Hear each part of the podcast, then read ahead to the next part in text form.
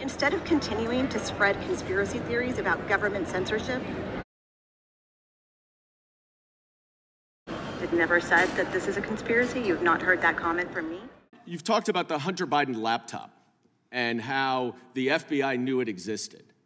You are aware, of course, that the uh, laptop, so to speak, was actually, that was published in the New York Post, was actually a hard drive that the New York Post admitted here.